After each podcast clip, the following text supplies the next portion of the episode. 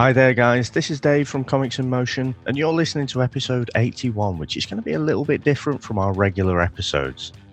As you may be aware, Chris and I have set up a parallel project to this podcast, and it's called The VHS Strikes Back. And this is going to focus on those older movies from the days of the golden age of VHS home video. We've released three episodes so far, which covers Back to the Future, Rocky 3, and the sci fi B movie, The Eliminators. We're also going to cover things like Ghostbusters, Aliens, Nightmare on Elm Street, all of those great, great franchises and movies from that time. Now, this is an explicit podcast as a heads up, so it's just something to be aware of. And this week we're going to cover Conan the Barbarian, so we thought it'd be a good idea to treat as a crossover episode. Conan was originally a pulp character created by Robert E. Howard, and he first appeared back in Weird Tales in 1932. But he first appeared in comics in 1970 with Marvel, and apart from a brief stint with Dark Horse, he's generally stayed published there. And as I allude to in the show, the 70s Conan Marvel comics were used to introduce Arnold Schwarzenegger to the character in those early days to cast him. So, without further ado, here's the VHS Strikes Back reviewing the 1982 Conan the Barbarian. My calculations are correct. When this baby hits 88 miles per hour, you're gonna see some serious shit.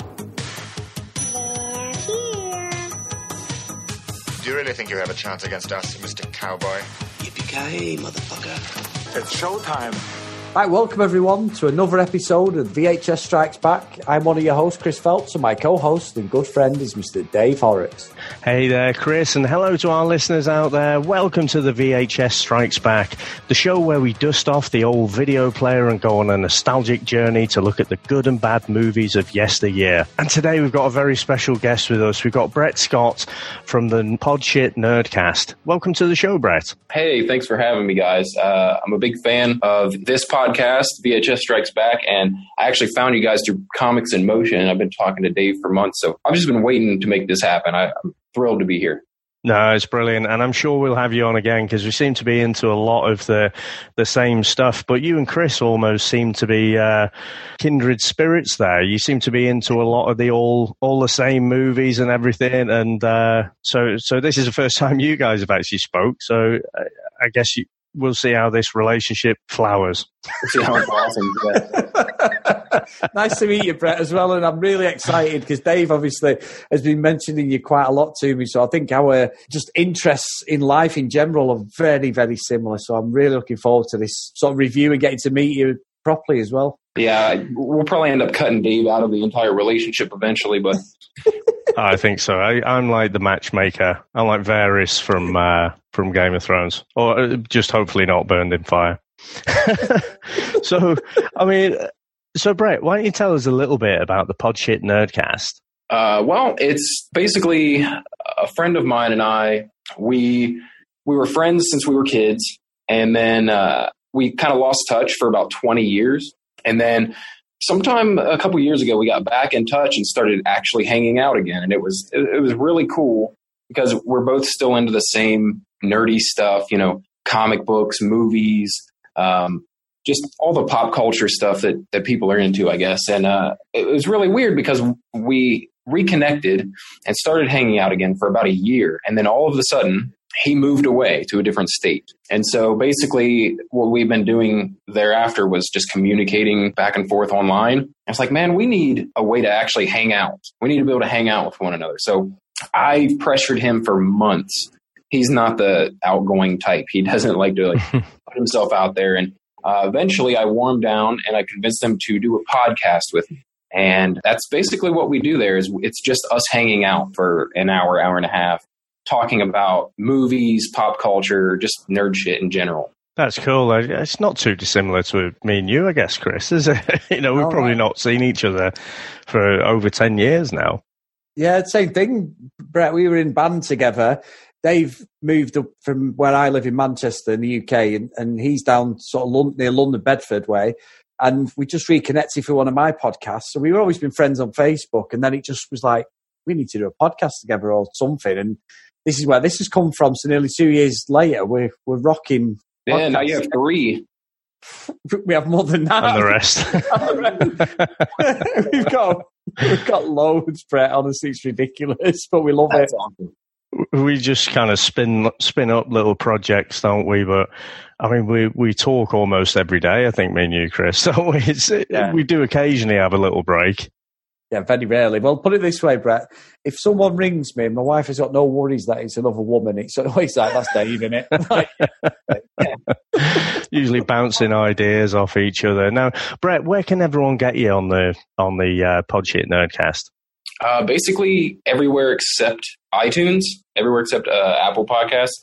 And the only reason for that is they don't allow our name. Uh, they don't allow profanity in the name of the podcast anymore.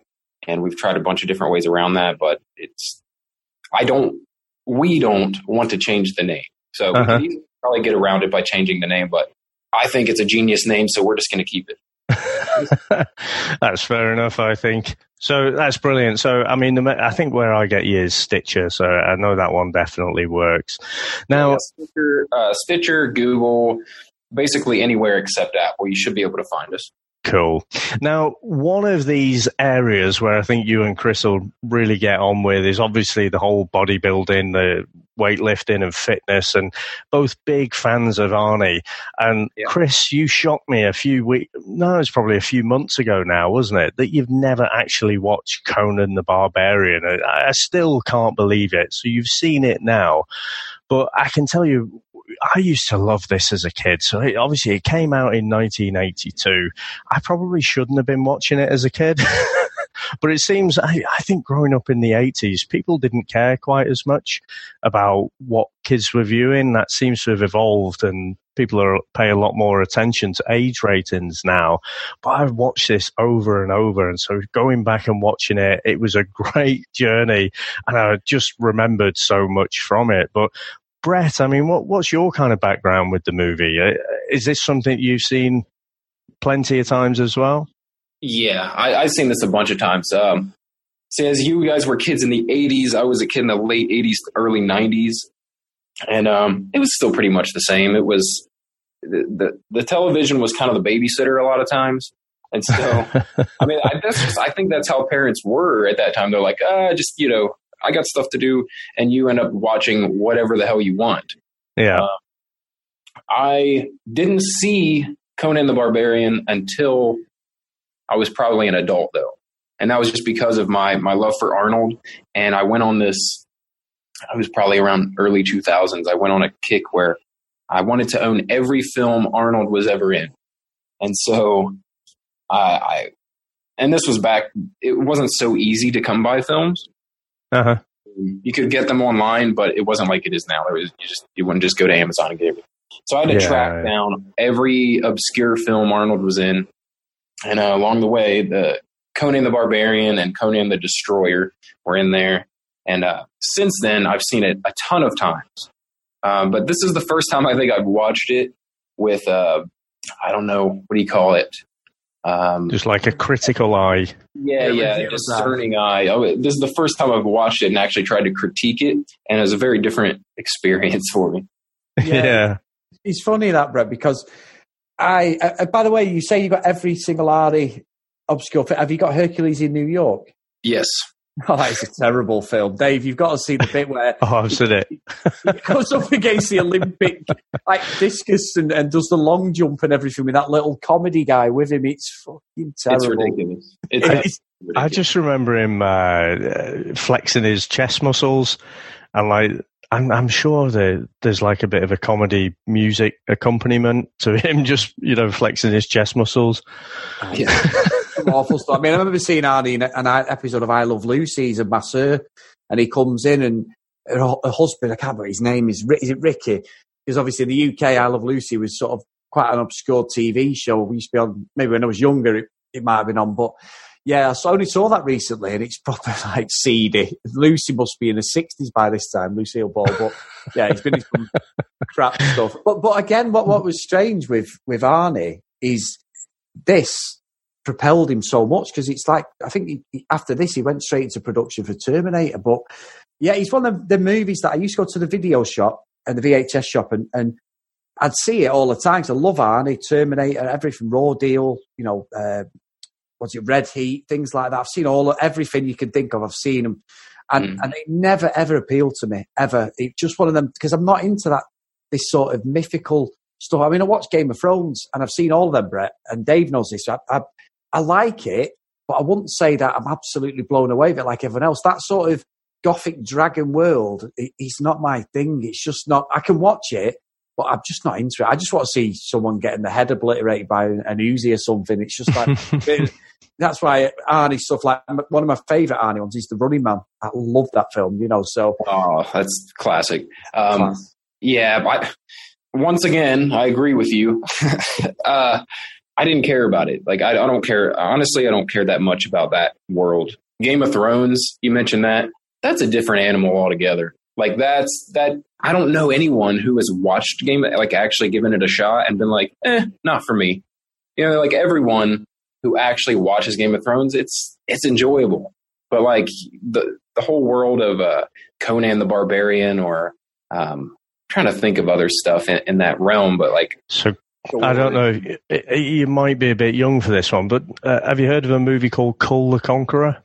Oh yeah, yeah, Yeah, Yeah. so it's all that kind of sword and sorcery, all that Mhm. fantasy sort of stuff. And again, I it's not one of my very favorite genres, but uh, yeah, I've still watched plenty of those as well. And but I can see what you mean. It's it, it is a little bit different. Pumping Iron was not a huge movie, but that was the thing that got uh, you know the producers and whatever eh, eh, you know interested in Arnie, and it was actually giving him a load of comic books. So Marvel were producing these Conan comic books at the time, and they basically just showed it to Arnie. And it, it, this was in the mid 70s, and so it took all that time to basically, you know, to the early 80s to get to producing the film. So I, I think from this, though, that just propelled him. And I do think this is quite an iconic film for that sword and sorcery kind of genre because after that, you started to see lots of different spin offs and lots of lower budget, lower quality movies coming out. And uh, so I think, you know, this has got a real cult following. And it's also, you know, uh, it, it is an absolutely iconic movie. It was a time not unlike our own when brutal danger was a part of life.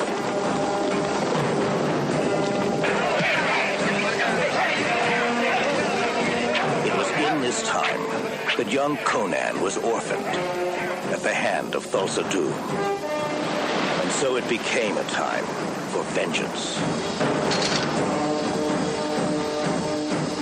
But only after his body and his will were shaped by slavery on the wheel of pain could Conan begin his search.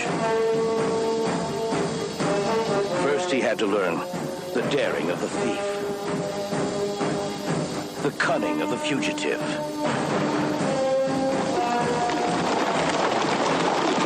the bravery of the warrior, the warmth of friendship. The passion of love, and the wisdom of one who has suffered. Only then would Conan understand that revenge is the answer to the riddle of steel. Conan the Barbarian, a film by John Milius. After Conan's blacksmith father teaches him the riddle of steel, the young Conan's village is ransacked by a snake charming Slade tribute band fronted by, by James Earl Jones as Thulsa Doom. They kill Conan's father and wife and take him as a slave. Over time, Conan gets more strong, pushing the wheel of pain and clearly eating a lot of protein, outlives all the other slaves, is put to work in the fighting pits where he excels and is eventually released to roam the world. Now, Brett, what did you make to this whole opening section? What, what's what's your first impressions going back to this movie and, and watching it with more of a critical eye? to be honest, uh, the the opening sequence and all the way up until uh, he's enslaved is probably one of the better parts of this movie. I think, like it's one of my favorite parts when I was rewatching it, and um, I love James Earl Jones when when he first comes on screen. I think, think he stands out in this movie. Like I know it's like Arnold's movie, but James Earl Jones is fantastic in this thing. Mhm. Um, I think you know you mentioned the Wheel of Pain. That might be one of my favorite time lapse sequences of all time.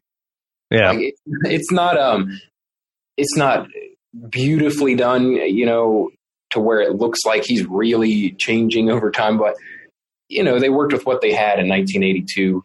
Um, but I just thought it was a genius way to show him growing into this huge, powerful, you know, barbarian, really. And um, I just always loved that. I was watching this little little kid push this giant wheel around, and at first there's like a bunch of other people helping him, and then like eventually it keeps showing him get older and bigger and older and bigger, and then in the end he's pushing this damn thing by himself, and he's this gargantuan. Now it's ridiculous. It's ridiculous when I really think about it because I know you, you joked about it in your synopsis there, but about him eating a lot of protein. Like, yeah, I think it's it's it's a little unbelievable that by just pushing this thing around, he somehow developed the uh, the biceps that he has. He gets an Um, all over body workout, doesn't he? Like, they should just bring those things back. Like, put that on one of those late night things that they try to sell you. You know, the, like the infomercials. yeah, yeah. All you need is this this one device, this wheel of pain. They they might want to rebrand it possibly from the Wheel of Pain though. Um, I, I did wonder something though. Like I don't know if anyone else caught it. Was this thing specifically just?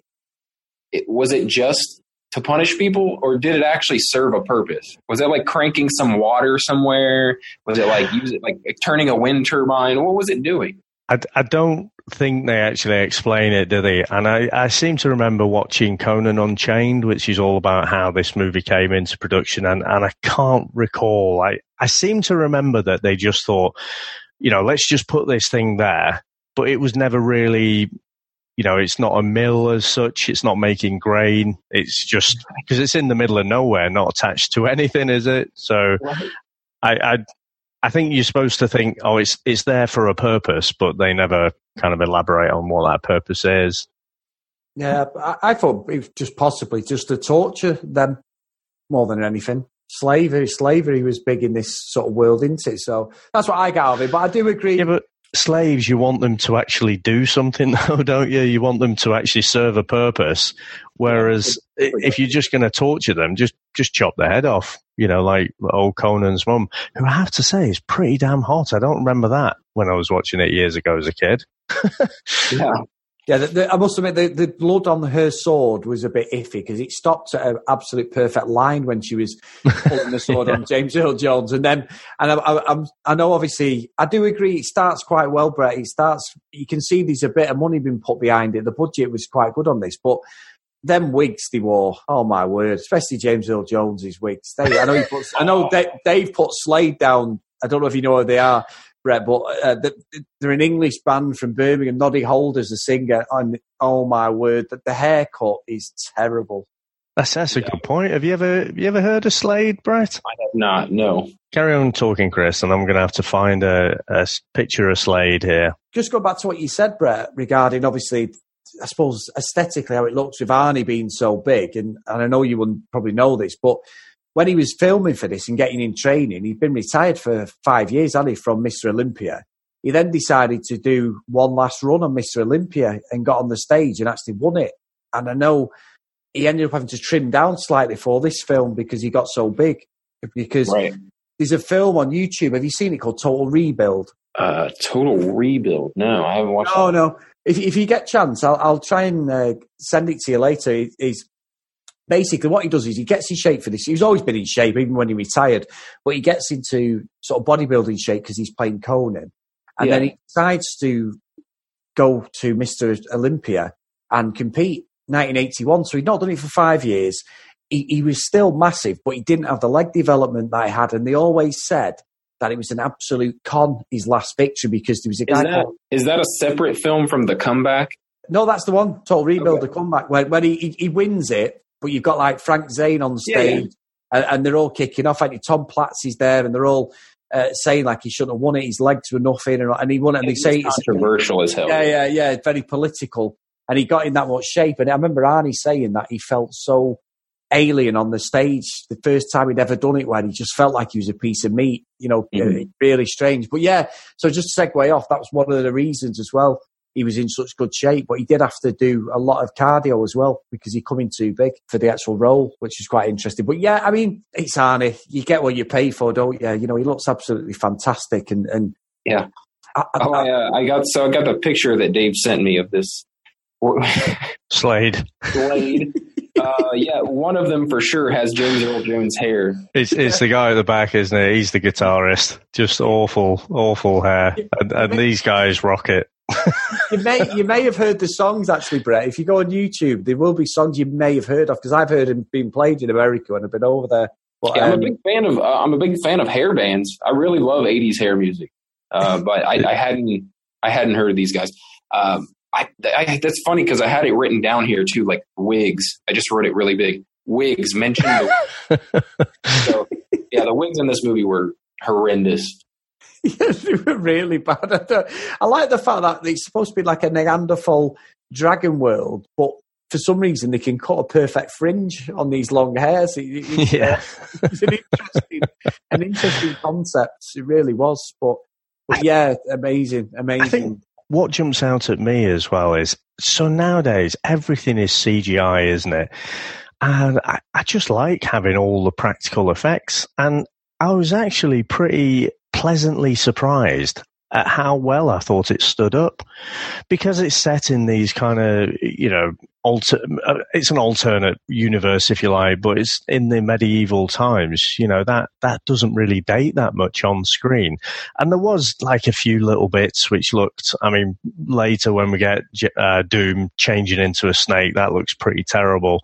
But you know, I, I did like, um, so when uh, Doom was kind of hypnotizing Conan's mum there, he's got some blue eye contacts in, you know, I, I thought, I thought that was really effective. And, um, no, I was, I was loving all this bit and it actually motors along quite a bit, but one of the things that I remember, I mean, again, around this time, they do a lot of overdubbing, don't they? A lot of voice dubbing because the on-set sound recording equipment might, you know, clearly wasn't just up to it. But when Conan's being attacked in the, in that first fight, you know, some of the noises from him, just, you know, that classic Arnie, like, you know, it's just so over the top. But I was loving it throughout the entire film, you have that a lot. Like a lot, just what you would just if you had it on subtitles, it would just like in quotes be like Arnie sounds. Arnie groans.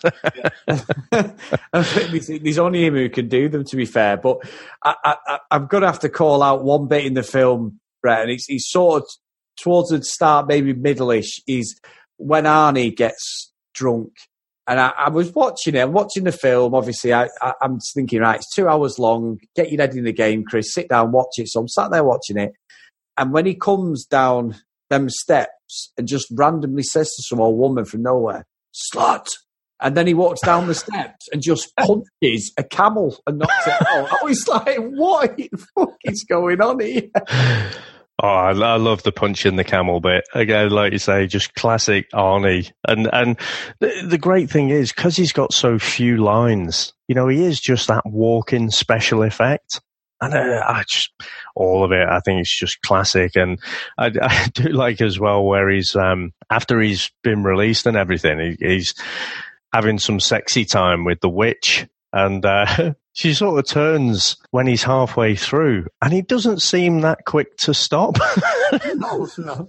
You know what? That was legitimately scary. Like, it was years ago, but when I was watching it this time, I was like, "Holy shit! This this is actually terrifying."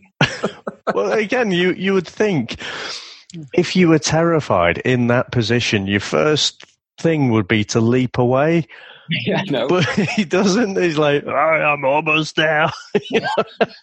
but I think, I think, as well, as Arnie's thinking, you know, who doesn't like a good a nail scrape down your back? You know, Arnie's obviously thinking, he's, he's, not really frustrated. Like, he must be, well, Conan must be thinking, "Oh, we're in here, we're, we're Yeah.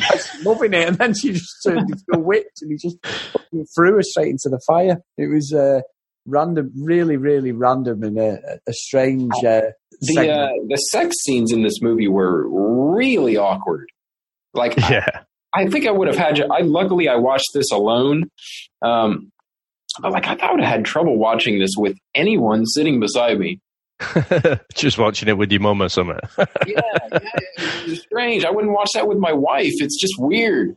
I mean, it, it must be awkward uh, as well. I mean, the actress they've got uh, when we when we meet Valeria, Hilly's kind of girlfriend there. I mean, I th- I'm sure she's about six foot or something. So again, you can't have like a I don't know. Do they wheel in stunt ladies? You you- can't actually fake any of that. It, it has to be the main actors and actresses, doesn't it? So uh, yeah, there, there was a lot of them. Arnie was getting quite a bit of action there, even when he was a gladiator. You know, he was getting some uh, rapey action there.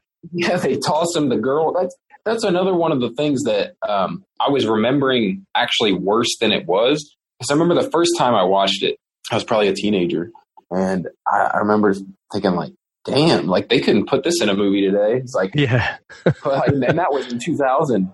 So yeah, watching it. It's like they just toss him this girl, and at first it looks like he's like he's protective of her. He's, he covers her up with the the skin there, yeah, and then goes right into like, all right, let's get down to business. yeah. Sort of cla- almost like claps his hands together, doesn't he? It's like, right, here we go then. It's, it's, it's funny because you mentioned that, and you are right. At time and, and age of these some of these films doesn't do well in certain points. But I know I was listening to a podcast I listened to the other day. The, the, I listened to one called "The Fighter and the Kid." Brett, I don't know if you heard of it. And uh, it, yeah, yeah, yeah, I listen to it every week. I listen to it today, twice a week, and they were talking about like how things have changed towards women in films. And he's like, I don't know which film it is. It was a Clint Eastwood film where it starts off, he's with the woman, he backhands her, punches her, rapes her, and he's the hero. And, and that's like at the start. That's at the start of the film. That's at Yeah. the start of the film. That's Clint Eastwood, Dave. You know, and that's like probably from the sixties or uh, whatever it is. You know, when he was at his height. I don't know if it's a cowboy film or, or what, but he said that was like, oh yeah, he's the hero. He can get away with it, and it's like, wow, you know, you could do that, but you are right. There's some bits in this which are really. They wouldn't even be able to, to show them in a film. I know Game of Thrones gets away with it to a point, and a lot of the women in there, it's, it's sex sells done it in, in Game of Thrones. It's just like a rampant orgy at times, but it's not done completely in a thrashing way. I think Daenerys in the Yeah. first series maybe, but it didn't go as bad as it was to start with. I, I I feel like they did that. So they slapped so many women around in the 70s and 80s. Like it's ridiculous. It was like when you made a movie that had a man and a woman in it, that woman was getting smacked around at some point in the film. yeah. Yeah, I think. Uh, have you have you ever seen uh, Urban Cowboy? no. Ah, okay. Well, that's a it, it's a classic, and you guys should probably review it on this Urban Cowboy with um, John Travolta. All right. No, I'll have to watch that. Yeah, I'll have to watch Oh it. my god, yeah, well, it's a it's a classic. I mean, like it's a well known film, and and I won't give away too much, but I will say that she gets the hell beat out of her by Yeah. people in the film, and it's like, it, but she's still in love with him. It's just really, really uh, disturbing. Yeah, it sounds it. Now, what did you guys make to the Tower of Serpents? So they go and they want to steal a bunch of jewels, get to one of Doom's towers there, and they, they end up encountering this giant snake. Now, I'm particularly interested, Chris, because you're watching this for the first time. It's 2019. I- I'm interested what you make to this whole sequence. It feels a bit like watching when you see Jaws now. As a kid, I was absolutely petrified of going in, you know, the sea, Jaws, anywhere where there was that sort of deep void of water. Jaws did a great job of it. When you watch it now, it's just simply a rubber prosthetic shark. But it, it was so clever the way they didn't really feature the, the shark a lot, other than the, the actual fin and you know they used proper still shots of, of, of proper sharks. With this, it was just terrible. And I think what what I struggle with with the film is the choreographed fight scenes, which I know that Arnie and the and the various other uh, sort of henchmen and, and gods who are in it had to go through a proper regime of martial arts training and, and sword fighting. But you can literally see where someone's going to swing their arm to the right, and Arnie will duck well before. There's, there's loads of different bits. I mean, the, the snake thing's okay, but but like the blood in that, it just looks really poor. It just looks like they've got them packs where they're just stabbing them packs and stuff. And, and I really struggled with a lot of the choreography and the fights in this. I, I really thought it was quite poor. I, actually thought his sword work, not not so much when he's fighting against people, but when he's just like doing his forms and whatever, just doing a bit of practicing on his own. I, I was pretty impressed with his sword work. No, no, no. I've, I've, look, it's, it's iconic, isn't it? That bit where you've got the massive Arnie 22 inch biceps just doing that scene where his hair's swept back, which is obviously towards the end of the film, and he's, he's just there proper giving it the old ninja style. Um, but it's the actual fight scenes I had so many problems with. It was just terrible. Some of the some of the bits and that I was like, oh, this is awful. yeah. I mean, what do you reckon to the giant snake, Brett? That, yeah, that, that that whole scene, that whole uh, what'd you call it? They, they storm the castle, the the Tower of Serpents. There you go. Um, yeah, it's like you said. It looked really. It, it was clearly a lot of rubber, clearly a lot of effects, uh, not so good ones. Uh, I agree with Chris about the, the, the fight scenes. That that might have been one of the biggest drawbacks of this movie. Is that uh, as Dave said, his little kata by himself with his sword? That's amazing. That's awesome. It's like oh yeah. Uh, but but when it comes down to like one on one fights with people or fighting a group of people, clearly it's choreographed and it looks it. It looks like they have planned out every single move of the fight. It's just I don't know. It, it didn't. It didn't really work for me. No, it, it, it, it look, I, am sure if I'd watched it years ago, I'd be, probably be more invested in it. And, and you can forgive when you go back and watch some of this stuff, Brett and Dave. It's like you, you'll go back and watch it and you can forgive a lot of things because it, the film's meant so much to you. But because I've never seen it and I've avoided watching it because I sort mm. of knew what I was getting and I wouldn't be invested in it. I, I, I, it's a shame that I'm watching it at 40 years old. If I'd watched it when I was like 1982, I would have been four, so maybe mid 80s, maybe late 80s, then I may have been invested in it. Maybe 10, 11 year old Chris might have been into it. But watching it now, it's a real struggle. And, and I'm mainly watching it because Arnie, because he's one of my all time heroes. So it's like I'm watching it for him and seeing him learning as an actor on set, really, because he didn't have a lot of experience other than the odd TV stuff. And Pumping Iron was originally supposed, as you probably know this, but when he did Pumping Iron, yeah, he's playing a character. The stuff he says about his dad in that and everything, he is acting slightly because that wasn't true. He didn't go to his dad's funeral, and originally yeah. they laid it on. They had a comedian with him, didn't they? He was actually training with Arnie, and then the comedian actually said, "No, you should just concentrate on Arnie." He's the he's the star. He's someone who, who will work with in Hollywood, and the, and the comedian who they used, who was doing all these stupid training scenes with Arnie, he gave the money back into the project and said, "No, you can have my, my fee." do it as a proper bodybuilding film. And that's how Arnie, obviously, we know he got the, this film, Conan, from that. But I think seeing Arnie as a fan, it's great to see the strides he makes because obviously he ends up going in Terminator and he says even less in that. And I know some of the stuff that he says in this film, they struggled with, with he had to rehearse his lines over and over again, the voice, voice coaches and everything. And even some of the trailers they had to redo and overdub his voice because they couldn't understand what he was saying. So I think that loses it a bit. But when it comes to the fight stuff, I know I've gone off on a tangent, but when it goes to the fight stuff, you can literally see like the, the, way they charge at him with the sword held high, and all they have to do is stab him in the stomach. There's loads of that. They're like, like I am going to attack you. Put up your dukes. It's like, well, why would you run at him with the sword above your head when you're like seven foot tall or something? It's just fucking nonsense. But, like, but, like, watching a local theatre production, yeah, Robin Hood or something. Yeah, yeah, but what I would say, yeah, that's true. What I would say though, Brett, is myself. I don't know if you listen to our episode. We reviewed John Wick three, and I know it got. I did because I haven't seen John Wick, and I. Oh right, all right. Well, all right. I, I, I, might, I might kill. I didn't think much of it because the choreography fights are good, but when you've seen one Keanu Reeves choreographed fight, it's like that through the whole film. So even yeah. though we're talking 2019 and we're talking like 37 years later, there's still films now that don't do it for me where you can literally see that it's like one man's waiting to go in after another. And that's what you get. And I think as well, as much as I love Arnie, I also think his size doesn't help him because he's only six foot or just under six foot. He portrays himself as six two. He's not six two. No. He might be in his, his cowboy boots. And I know the fight at the start, that was a basketball player who had to stoop down the, the, um, the black guy he fights. And I know that with Arnie, he, it was one of them things. He's just pure mass because he was a proper bodybuilder, but mm. it could be because of his muscles. He might just have been too slow with the chore- choreography as well because they can speed it up slightly, but he, he, wields a sword really well, but he's not going to be doing it at say a Bruce Lee speed or even a Stallone speed because he's just got too much muscle. Yeah, he's he's his whole life he's been training. Well, since he's a young teen, he's been training to become as massive as possible. He's definitely not an athlete. Back then, bodybuilders were big. I can't imagine uh, a professional bodybuilder now trying to do some of this stuff because they just don't have the mobility. It's just not there. They can't, you know, they can't move like a a stuntman would.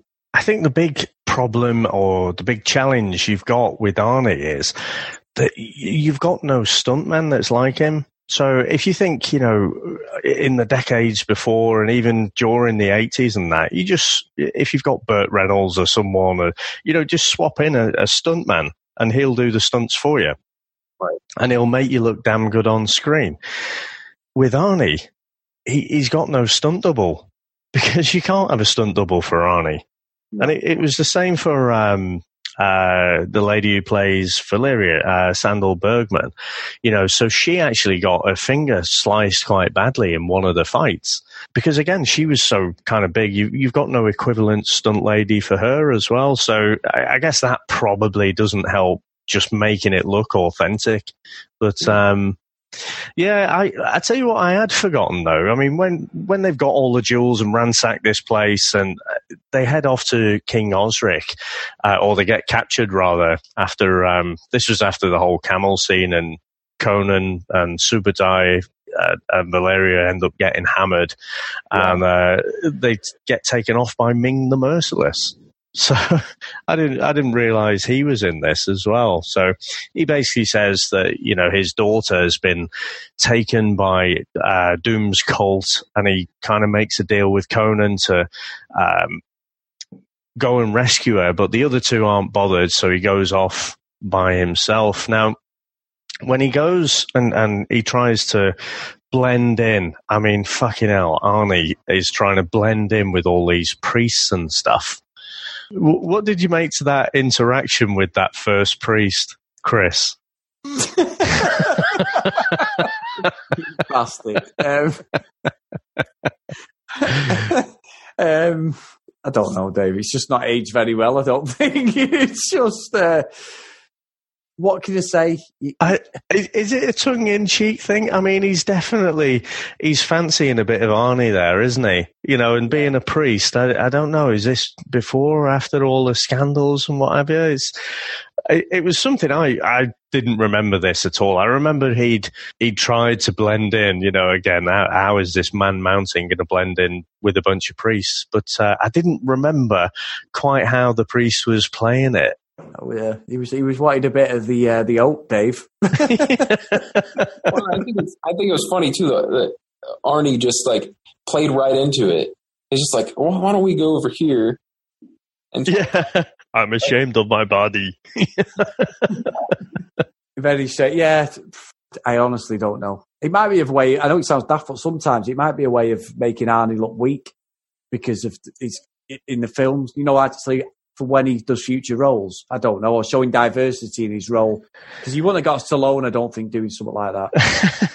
I, I, don't know. I mean, uh, again, I I thought it was a was it a little bit of comedy. I mean, there's there's smatterings of comedy, like you know, punching the camel. Um, I mean, after after he gets captured, he, he's nailed to the tree, isn't he? He's crucified on this tree of woe, and ends up biting this vulture you know, for me, I, I don't know if them things are like intentionally funny or, you know, it just comes across funny now. But, you know, the bit with the priest, I, I thought that was played up as a bit of like, you know, a bit of carry on. It, it's something you'd expect seeing Cannonball Run or something like that. Yeah, I think a lot of the stuff, uh, I think you're right. And I think it's intentional. I really do. Cause I'm, at first I was thinking like, man, this is really dated. This is really, um, you know, some of the acting is, and then I compare it to other movies at the time. I'm like, there was a, a lot of great movies that came out in the early 80s. Like, and I, I don't think they were unintentionally being funny. You know what I mean? Like, I don't, I don't think they were doing Yeah. it trying to be serious. And we're looking back at it like, oh, this is ridiculous. They thought they were, you know, being cool or or uh, being tough or whatever, and it, it comes off comedic. I think it was intentional. I, it seems to me there's like the biting the bird, like you said. He kills the bird with his teeth. That's ridiculous. I'm pretty sure it was ridiculous in 1982 as well. Well, it's funny because I, I know it came out afterwards. I'm just checking it before he even attempts to say this. But have any of you guys seen a Chuck Norris film called Missing in Action 2? Oh, that was one of his hundred or so movies about Nam, wasn't it? Yeah, he, he, what he did, Brett, he played today. Me, I, me and Dave have a proper thirst for martial arts stuff, and, and in the future, there's going to be some martial art crapness on this uh, podcast, definitely, because we loved some of that. But in Mission in Action 2, when Arnie did it, and obviously I'd never seen this, so I had no reference point, and obviously he gets the vulture. There's a scene where Chuck Norris gets captured by like the Vietnamese army, and this um, colonel or general, and they're on like this proper concentration camp. He puts a rat in a bag and puts it over Chuck Norris's head and gets the rat, you know, allegedly to kill him. Oh, puts it on I remember that. Yeah, it's yeah. yeah. like it's like a source of torture. But Chuck Norris, being Colonel James Braddock, bites the head of the rat off because he stops like moving around in his his head and stuff. And it's one of them scenes that I've always stuck me. Is like that is disgusting. And this is what I got the vibe from. And I'm wondering whether the Mission in Action used Conan as a bit of an influence. 'cause I've never Oh, seen yeah. because Mission Action 2 come out in 85. Just a little thing. And can I just go back to one thing as well, guys? Uh, Dave, don't ever slag Burt Reynolds off ever again because Burt Reynolds was a stuntman and he got injured on White Lightning, which he made, and he hurt his back and he was a stuntman. That's how he got into films. But everyone else would have stunt doubles because Burt Reynolds always did most of his own stunts. Ah, there you go, a bit of trivia. So it was just the first, because we were talking about Cannonball Run uh, the other day. It was just the first leading actor I could think of. So there you go. Uh, Brett, as he's saying that, just to give it a bit of context, right in front of me, I've got a sign smoking the bandit picture. I've got a Trans Am, two Trans Ams to my right, smoking a bandit. On my desk at work, I've got a picture of Burt Reynolds. So that's why I'm saying don't ever slag Burt, don't ever slag Burt Reynolds off. this A picture of Burt Reynolds on your desk at work.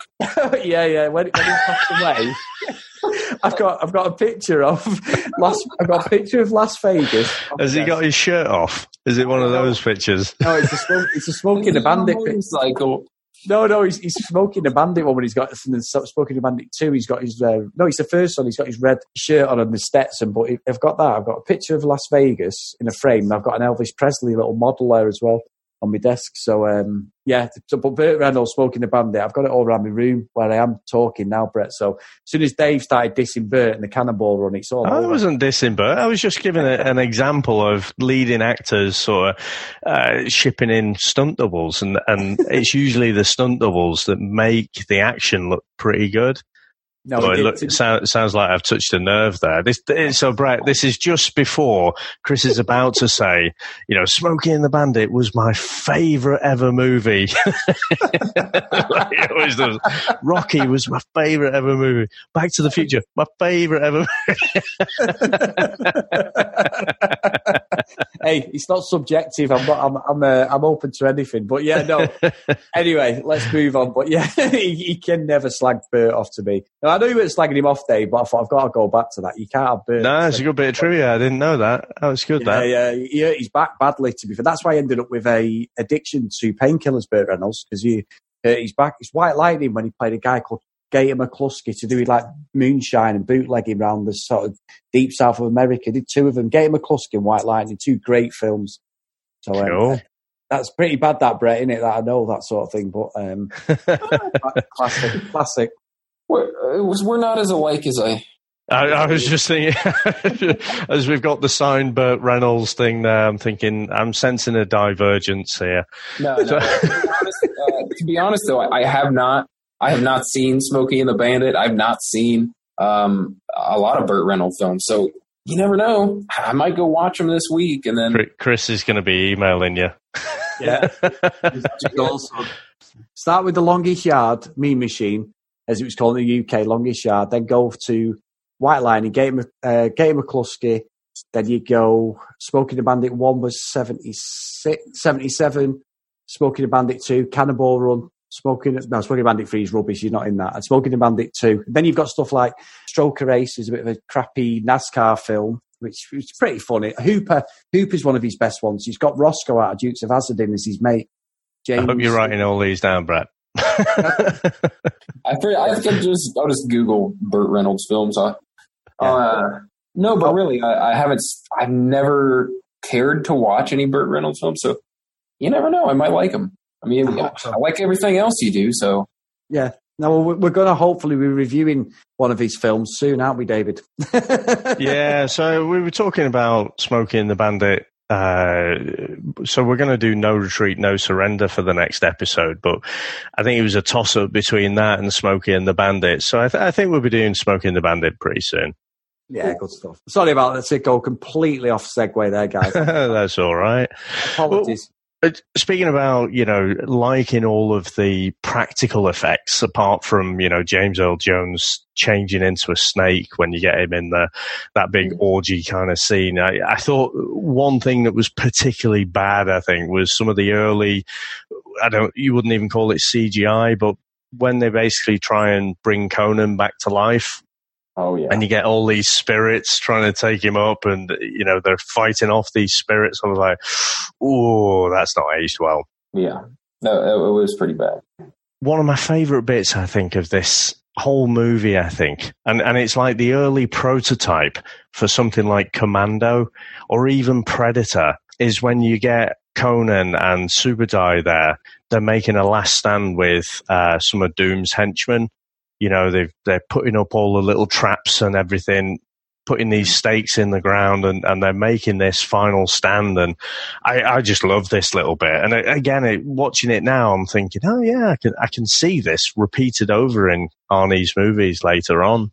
Yeah, the preparing for battle scenes. Yeah, yeah, yeah.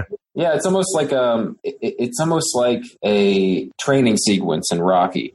You know, I had to bring Rocky into this, but like bit of a, bit of a montage. yeah, when you watch a Rocky film, you expect that scene of like preparing for battle, and it's the same thing in all of the Arnold action films. Like, there's always this this scene with music laid over it, you know, where they're preparing, whether it's loading up guns, collecting ammunition, um, putting his vest on and belt with you know utility belt and boots and stuff. Yeah, that's iconic stuff. I Commando there, Commando Brett. You were saying there, I like it. John, uh, John Matrix, classic, and he's yeah. special, classic. Well, you are right. I, I, think to be fair to both of you, I know I've uh, sort of really slated the film to a point, but I think the end bit's pretty good. There was I had a bit of a issue with the big guy he fights, the, the main sort of henchman, where he he, he did the thing with the sword above his head when but when when they used the you like the 18 when he used that wood sort of knife thing to stab him that, that, that one of the henchmen I thought that was pretty good and the, the main fight was okay there was a weird thing Arnie did when he was on the floor and the guy on, was on top of him and he did the sort of weird sort of body body popping and he ended up knocking a six foot eight guy over which I thought was a bit unbelievable but the actual way he sliced him open that was great until the guy falls over and he went proper theatre, didn't he? He went proper Broadway and just sort of put his hands in the air and just collapsed back. But yeah, I, I believed it. And, and the bit of the tension with James Earl Jones when he gets his sword, uh, gets the bow and arrow out and he's going to kill. Is, is, is it his daughter who's the one who's sort of been chained up and stuff? Yeah, that's right. Yeah. That's yeah, that's yeah. the the king's daughter that they're trying to rescue. Yeah, and that, that, that's all good. I, I, I, didn't mind it at the end, and I think once you've watched it for so long, you invest in it slightly as much as, like you are right, Brett. You watch it from a different eye. We've done this, where we've watched films that we've loved, and then when you're actually reviewing it, you watch it again and go, you know, it's, it's not. And like, well, this is the whole point of the podcast as well. But it does, you do question a lot of things when you watch it. But yeah, I, I did quite enjoy it towards the end. I think uh, one thing I noticed about about this movie though uh, that's different than a lot of movies you'd watch today is it uh, there's a lot of different little storylines before you get to the end like you've got all these different missions they go on you've got this story and then you almost don't know like if you were watching it for the first time you would think this was the climax and then it's like oh wait there's more Then, then they've got another sequence where they regroup and then they go fight another battle. Like it's pretty crazy. Nowadays, it would just be like you get beat down, you you retrain yourself or prepare yourself, and you go back and you defeat the, the main, you know, the big bad. But yeah, yeah. several back and forth. It's like first they go to the uh, Tower Serpents, they go there, and then they go on another mission and then Conan gets strung up on the tree to be crucified, and then they go back once again, you know, all war painted up. Yeah, and this this was actually a, a, really cut down, simplified script as well. So they actually had Oliver Stone uh, draft a script, but it would have cost a lot more. It was way more budget than anyone would have been willing to invest, and it had like, you know, fighting hordes of mutants and everything. So they really cut it all back. Uh, but it's still, you're right. It's a, it's a bit convoluted. I, I don't think as a kid watching this, I, I really understood kind of what was going on. I just kind of lived from fight scene to fight scene. But yeah, I mean, uh, uh one of the other things as well, you know, it's absolutely brutal when you get Conan, he, he's, he's stormed that uh, at the end. You know, you've got James Earl Jones. He's trying to put the old snake hypnotism on him and Arnie just he's too strong for it and ends up hacking off his head.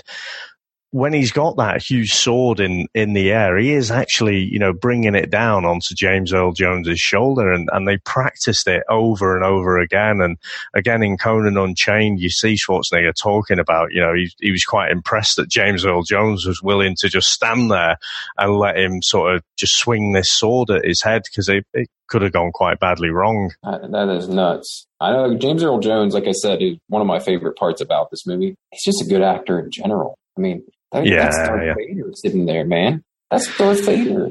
It's it's pretty amazing. I mean, considering you've got this novice Arnie, you know, who who goes on to become this global sensation, but ultimately it's his first real acting role. And then you've got someone of James Earl Jones's caliber. That that that was an absolute masterstroke because that just gives it, you know, credibility straight away. And like you say, he does stand out a bit in the movie because of his um, because of his acting. I, I just wish they'd kind of given him a, a different haircut. you know, it bugged me as a kid, and, and it still grates on me a bit now. But one of the one of the henchmen I quite like. He appears in loads and loads of different things. He's one of Arnie's bodybuilding buddies, the Sven Ole Thorsen. So he's the one who, you know, he gets caught by the trap. He, he sort of wheels his hammer and uh, onto what he thinks is Conan's head, and then it's set off one of the traps. Um, but yeah, he he's just one of these guys, just he goes around and bullies himself. He was in Gladiator as well. You know, bullies himself into uh, roles and stuff. And no, uh, he definitely. I don't really remember him so much as a kid, but on this rewatch, he, he stood out for me. Do you know who else was in this? Nope. Um, I, I was looking up, just looking up the cast of it, and apparently Franco Columbu has a small part in the movie and I couldn't spot him anywhere. Like I was trying to see it when I went through, but he plays like some random guard at one of the castles. So it was another one of Arnold's Arnold's old bodybuilding pals who actually does the same thing like you're talking about. Like ends up in all these movies with Arnold, like uh, small parts. He was also in Terminator in a small part. Yeah, yeah. He was running around somewhere in this movie, and I couldn't find him. I was wondering wow. if you guys spotted him. I'm going to have to spot that because the, Franco's his best mate. He still mm-hmm. goes to uh, Gold's Gym with him now. They're both in the 70s. He's the one in Pumping Iron anyway, they, from Italy and stuff. But uh, to segue back to what I said last week as well, uh, Brett, he's, he also trained Stallone for Rocky 3. So uh, Franco Columbu, absolute yeah.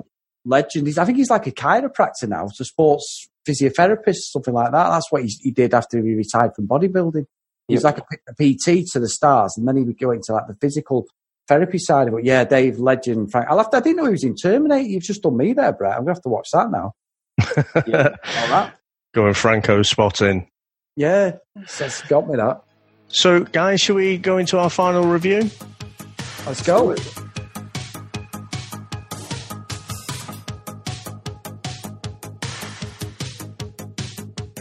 So, obviously, Brett, we have a five point scoring system Uh, and for anyone else listening, if this is your first episode of the VHS Strikes Back, please take note and you'll understand where we're coming from. So if the film's an absolute disaster, it's something we really, really don't want to watch ever again. We send it to Dantooine, hopefully to get blown up by a Death Star. If it's still bad, but it's not horrendous, we send it to Elm Street. So if Freddy Krueger's around, it's go to Elm Street. If it's in the middle, middle of the road, not good, not bad, but you can still watch it, it's Hill Valley. If it's getting slightly better, it's not an absolute world beater, but it's an enjoyable film. We send it to Pleasantville. And if it's top of the tree, best thing you've seen for a long time, or just an absolute iconic film that you love, we send it to Cloud City. So for me personally, watching it, you know, a 40 year old, 2019, it didn't hit the spots. It gave me the Arnie chills watching Arnie because I absolutely love him. It, it's great to see his development and also see how he improves. I know he gets slated for his accent, but in the end, his accent is what made him as much as his body did because it's just been ridiculed over and over. But he is in full on Arnie mode. And I think when everyone sends him up, it's probably more for Conan than anything because it really is Arnie at his best sound effects wise. anyway, it really is the, the, the exaggerated special effect, uh, the exaggerated send ups of Arnie's accent are probably from this film, as I've just said. So, yeah, it, it, was all right. There was a few good bits, a few pop culture bits of Arnie. The, the bit with the sword when he's wielding it, doing the kata, as you mentioned, Brett, fantastic. So, I'm probably never going to watch it again, I must admit. So I'm going to send it to Elm Street. It's not the worst thing I'm ever going to see, but it gets an extra point just for having Arnie in it. So very good. Now, Brett, how about yourself? Uh, well, like I said, I've seen this a, a lot of times before, and but this is the first time I ever watched it as a critic, not just as a fan of Arnold. And um, I, this is a movie that I will watch probably again if I see it on TV and it's halfway through. I'm probably going to finish it. Or if I see it on, my my my kids have never seen anything like it. I don't know if I'd let them watch it yet because, as you said, it's a little it's a little off color at times, which I didn't really notice before. But God, it's kind of like what Chris said. Like because of Arnold being in it, I always thought a little higher of the film. Um, but really, this is the first time I watched it with a real critical eye, and uh, it just wasn't that good. It really like the the fight choreography. What I had to do when I was thinking of what I would score this is I looked up because I thought maybe it's just dated right? Maybe it's just maybe it's just the product of its time. Mm-hmm. So, I looked, so I looked up other movies that came out in 1982, and uh, I compared it to these movies before I rated it. So in 1982, we got Fast Times at Ridgemont High. We got Blade Runner. The Thing came out in 1982. E.T. came out in 1982. So there were just so many.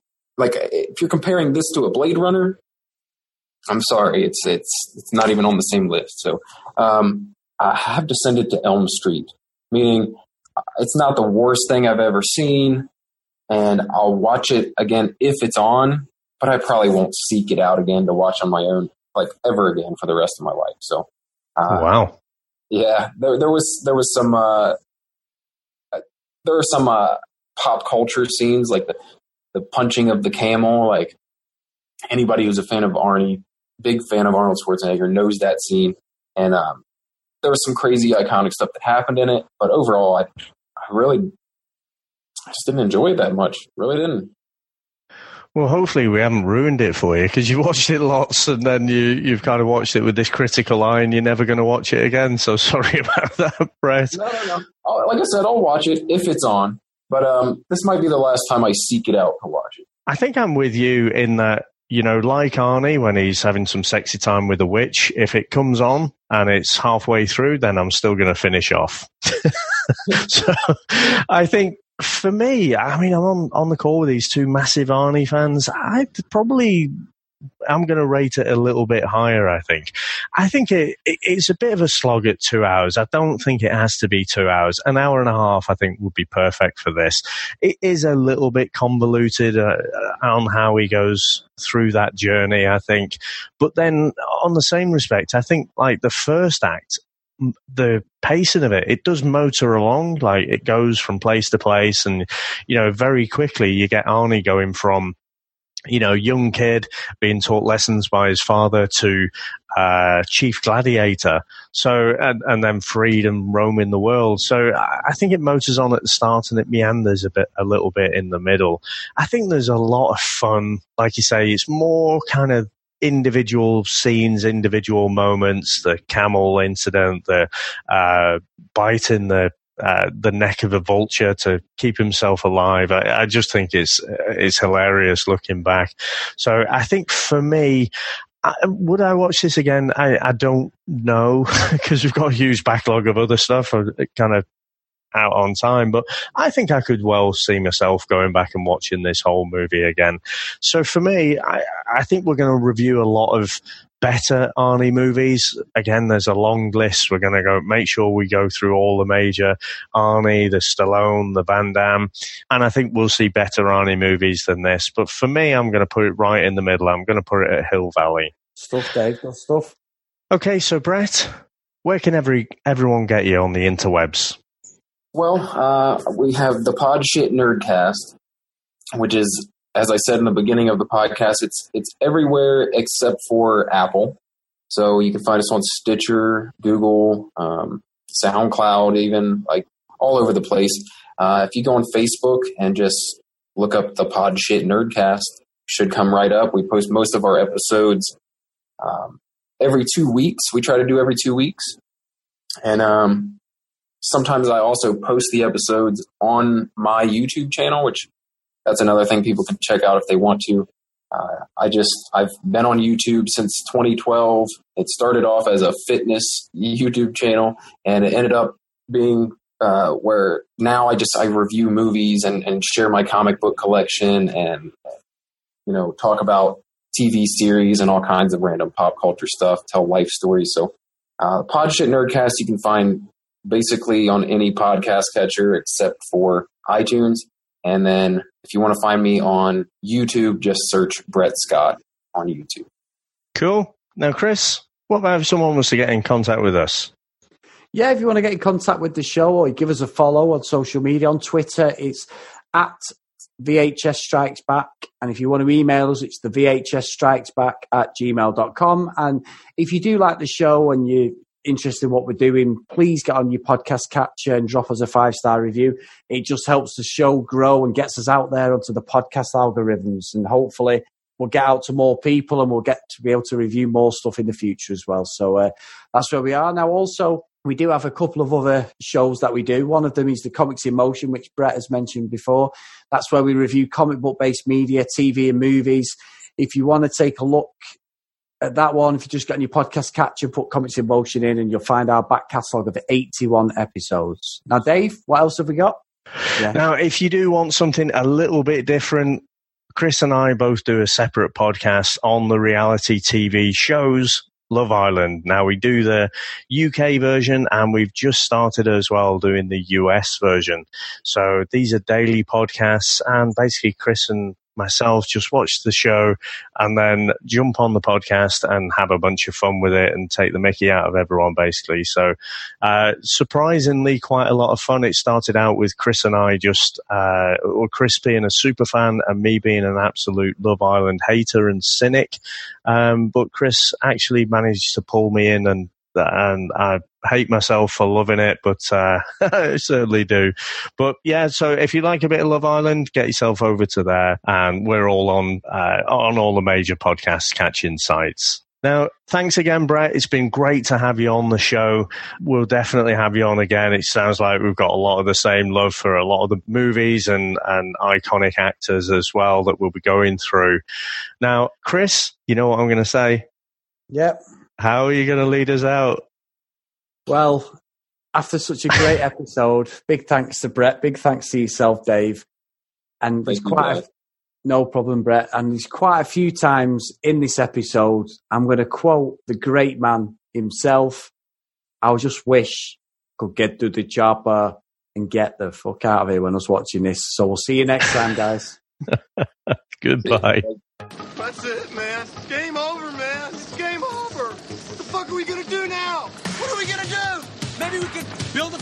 Sing a couple of songs, huh? Why don't we try that? We better get back, because it'll be dark soon, and they mostly come at night. Mostly. I'll be back. That's odd. We came, we saw, we kicked its ass. Wax on, wax off.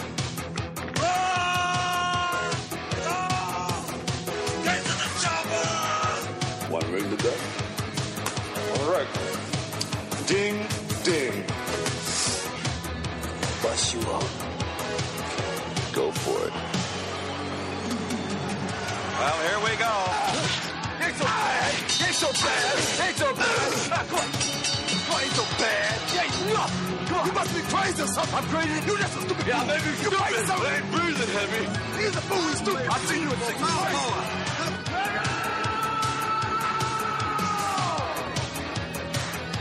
I must break you.